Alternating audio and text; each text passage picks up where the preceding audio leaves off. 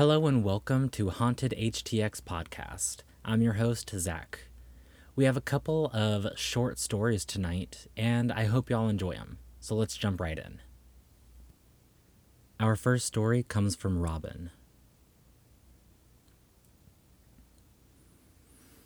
Okay, so here's one. We had just bought a house in Pearland, Texas. It was for sale by the owner, and after we made the deal, started to move in a week later. When we got there, another couple was moving out. We asked them why they were leaving, and they said the house was too small. But that wasn't the truth. Later, we came to find out that they were afraid of the house. After just one month of living there, strange things started happening. We would see shadows walking down the hall and hear our rocking chair in the living room rocking. One day, we took a picture of our Christmas tree with our three boys. When we got the picture developed shortly after, we could see a man standing next to the tree. One day, while watching TV, a candle had lit up by itself, and this candle was never lit. Another time, while sitting at the kitchen table, my son and I saw somebody run real fast past the window. We jolted out the side door, and there was nobody there we could see. During this time of living in the house, my wife and I battled constantly. The last thing that happened was one night my son was in his bedroom, and he called for me to come in. I went in and asked what he needed, and he looked at me and said a man was standing at the door and had thrown a small BB at my son and that it hit the window. Sure enough, that's where we found a BB laying on the windowsill.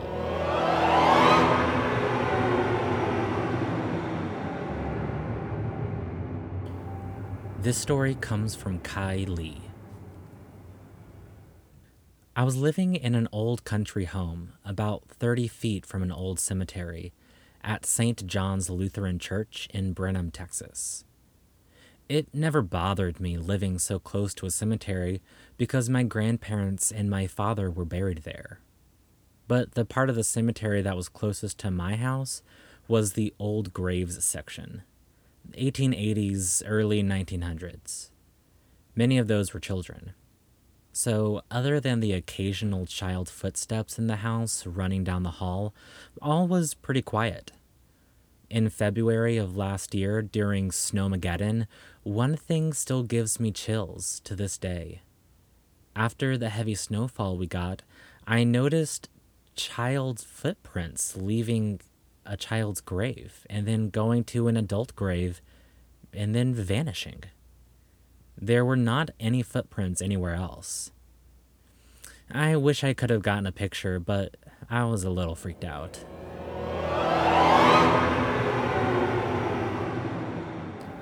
This story comes from Tony and is an ongoing event.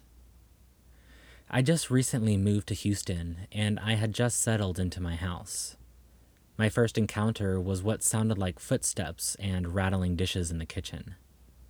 My room is upstairs, and it's only me and my wife that lives there. We figured it was maybe rodents or something. Then, a couple of nights after that, I set a bag of garbage next to the stairs at the top. It couldn't accidentally be pushed down. I was going to use the bathroom and the bag moved, so I stopped. Then it, it just looked like it got kicked and fell down the stairs. I was half asleep at first, but I woke up immediately and went back to my room and waited until 6 a.m. to use the bathroom. The next one is where it gets bad. I was using the restroom and I got chills down my spine. So I looked towards the stairs and I saw the top half of a head looking at me from the stairs. I freaked out and started shaking midway through using the bathroom. And when it noticed me, it shot downstairs. I didn't hear any footsteps, though. I slowly moved towards the stairs and looked down and saw a figure at the bottom of the stairs in a crouching position looking up at me. I freaked out and turned off the light in the hallway. As soon as I did, I heard footsteps rushing up the stairs. I started running to my room and closed the door. It felt like it was on my heels the whole time. It's been about four days since then, and all we've been hearing lately is a little movement downstairs. So we got a dog today to see if our minds are playing tricks on us. This story comes from Chris. So, when my sister and I were kids, we slept together in the same bed. My mom was an avid doll collector, which she always blamed my sister for. It just so happened that this doll shelf hung right over our heads over the bed. Well, one night after our parents put us to bed, one of these dolls decided to jump down and tap me on the shoulder. I threw the blanket over my head in fear, and I'm guessing after it started tapping my sister as I lay there trembling in fear. The next thing I know, there was a scream coming from my sister, and I feel her jump and run out of the room. I got up, ran to the light, and turned it on, as the doll just drops limp on the bed. My mom and dad run into the room, panicking, asking what happened. We told them. That night, my dad put all the dolls in the house in the trash bin outside and set them on fire. It wasn't until after watching the Annabelle movie and doing some research did I realize the doll that tapped us that night was a Raggedy Ann doll. It's a pretty strange coincidence.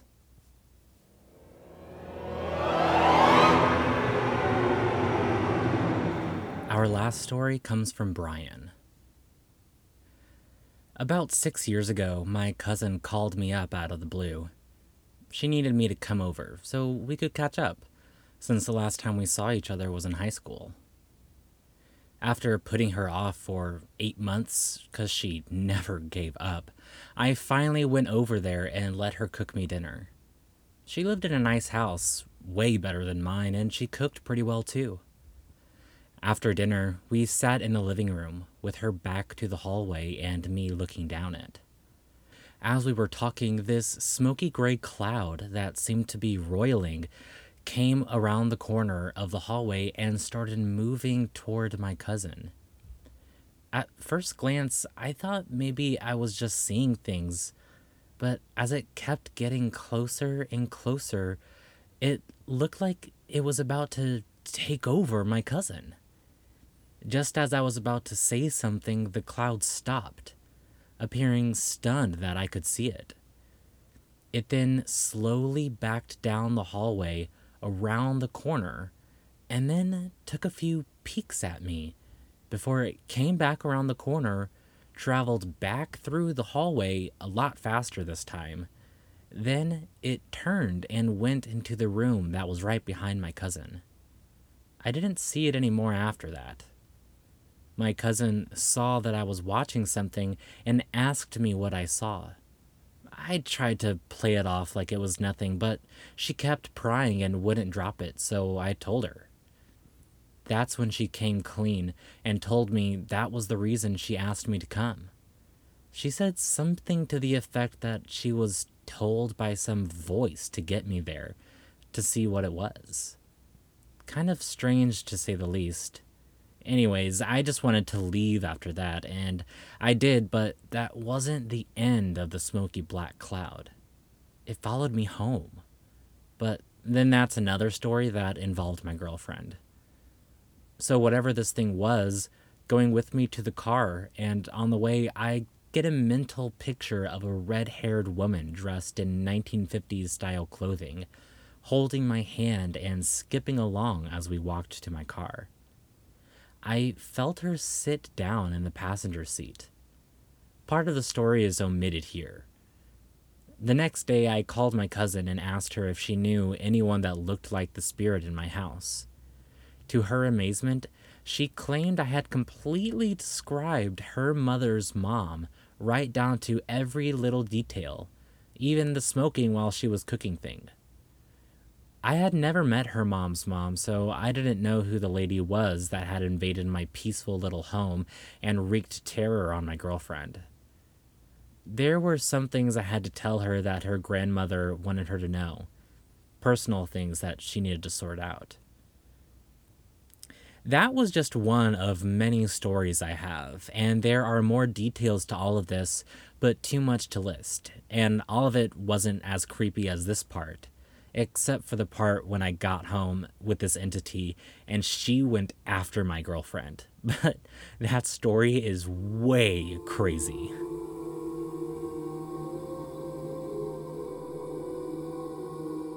Thank you for listening to this episode of Haunted HTX Podcast. Make sure to leave a five star review and follow so you don't miss the next episode. I want to give a special thanks to Oscar for making the intro music, and thank you to Robin, Kylie, Tony, Chris, and Brian for sharing your stories with me. If you have a story you'd like to share, email me at hauntedhtx at gmail.com.